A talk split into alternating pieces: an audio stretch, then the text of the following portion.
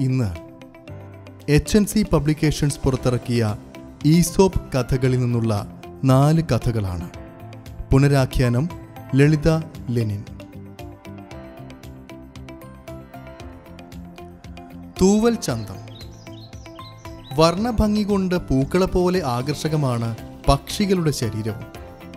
എന്തെന്ത് നിറങ്ങൾ കൊണ്ടാണ് അവയുടെ തൂവലുകളെ പ്രകൃതി അണിയിച്ചൊരുക്കിയിട്ടുള്ളത്? ഒരേ തൂവൽ പക്ഷികൾ ഒത്തുകൂടുന്നു. കാക്ക കുളിച്ചാൽ കൊക്കാകുമോ എന്നെല്ലാമുള്ള ചൊല്ലുകൾ തൂവൽ ചന്തത്തോട് ബന്ധപ്പെട്ടവയാണ്. അതായത് കിളികൾക്കുമുണ്ട് തൂവൽ ചന്തത്തിന്റെ പേരിൽ മേനി നടിക്കുന്ന സ്വഭാവം. അതുകൊണ്ടാണ് കറുത്ത കാക്കയ്ക്ക് വെളുത്ത കൊക്കാകാൻ മോഹം തോന്നിയത്.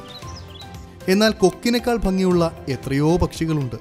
അവയ്ക്ക് മുമ്പിൽ കൊക്കിന് എന്തു തോന്നും?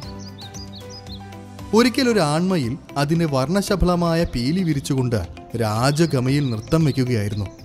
അപ്പോൾ അരികിലൂടെ നടന്നു പോവുകയായിരുന്ന ഒരു കൊറ്റിയെ കണ്ടു. ഒരു ചന്തവുമില്ലാത്ത ചാര നിറത്തിലുള്ള അതിന്റെ തൂവലുകളിൽ നോക്കിക്കൊണ്ട് മയിൽ പരിഹസിക്കാൻ തുടങ്ങി. ഒരു രാജാവിനെ പോലെയാണ് എന്റെ വസ്ത്രധാരണം.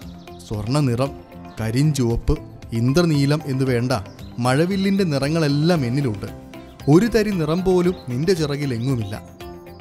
അക്ഷോഭ്യനായി കൊറ്റി പറഞ്ഞു ശരിയാണ് പക്ഷേ ഞാൻ പറന്നുയരുന്നത് ആകാശത്തിന്റെ അത്യുന്നതങ്ങളിലേക്കാണ്.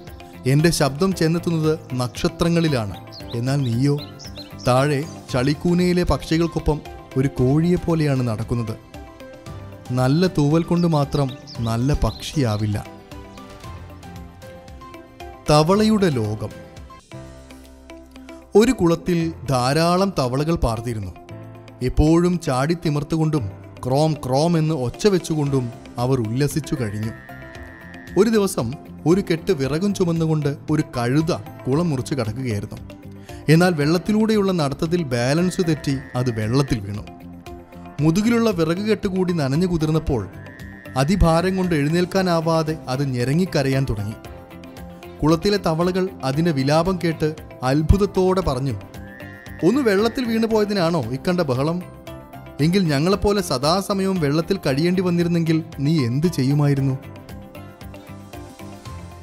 ഉള്ളുകള്ളി. ആട്ടിൻ തോലണിഞ്ഞ ചെന്നായ എന്ന് പറയുന്നത് ഉള്ളിൽ ദുഷ്ടലാക്കുമായി പുറത്തേക്ക് വെറും പാവമെന്ന് അഭിനയിക്കുന്നവരെയാണ്. ചെന്നായ്ക്കൾ ക്രൂര മൃഗങ്ങളാണ്. ആടുകളോ പാവങ്ങളും. എന്നാൽ പുലിത്തോലണിഞ്ഞ കഴുതയ്ക്ക് കരയാൻ വയ്യ എന്ന് പറയുന്നത് വിഡ്ഢിയായ ഒരുവൻ വലിയ ശൗര്യം നടിക്കുന്നത് കാണുമ്പോഴാണ്. ഒരു കഴുത ഒരിക്കൽ സിംഹത്തോലെടുത്ത് ധരിച്ച് കാട്ടിൽ ചുറ്റി നടന്ന് രസിക്കുകയായിരുന്നു. വഴിയിൽ കണ്ടുമുട്ടിയ പാവ മൃഗങ്ങളെയെല്ലാം അവൻ വിരട്ടി ഓടിച്ചു. എല്ലാവരും തന്നെ സിംഹമാണെന്ന് കരുതി ഭയന്നോടുന്നത് കണ്ടപ്പോൾ എന്തെന്നില്ലാത്ത ഒരു അഭിമാനം കഴുതയ്ക്കുണ്ടായി. അവസാനം അവൻ ഒരു കുറുക്കന് മുന്നിൽ എത്തിപ്പെട്ടു. കുറുക്കനെയും അവൻ പേടിപ്പിക്കാൻ തുടങ്ങി.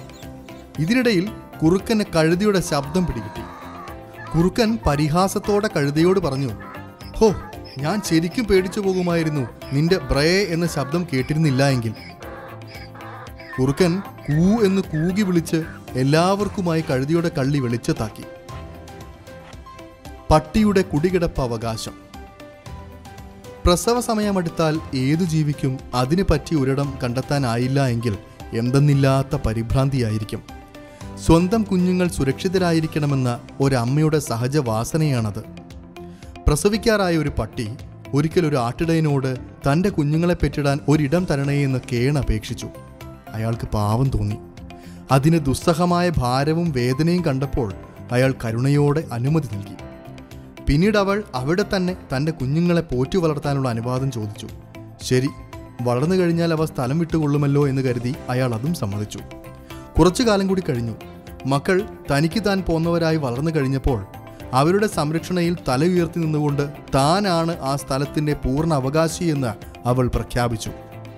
ഇതെന്ത് മര്യാദ എന്ന് ചോദിക്കാൻ തുനിഞ്ഞ ഇടയനെ അതിനടുത്തെങ്ങും വരാൻ അവളും മക്കളും സമ്മതിച്ചില്ല. നനഞ്ഞിടം കുഴിക്കുന്നവരായ ഇത്തരം മനുഷ്യരും ധാരാളമുണ്ട്. അതുകൊണ്ടാണ് ചിലപ്പോൾ സൂചി കുത്താൻ പോലും ഇടം കൊടുക്കാൻ പലരും മടിക്കുന്നത്.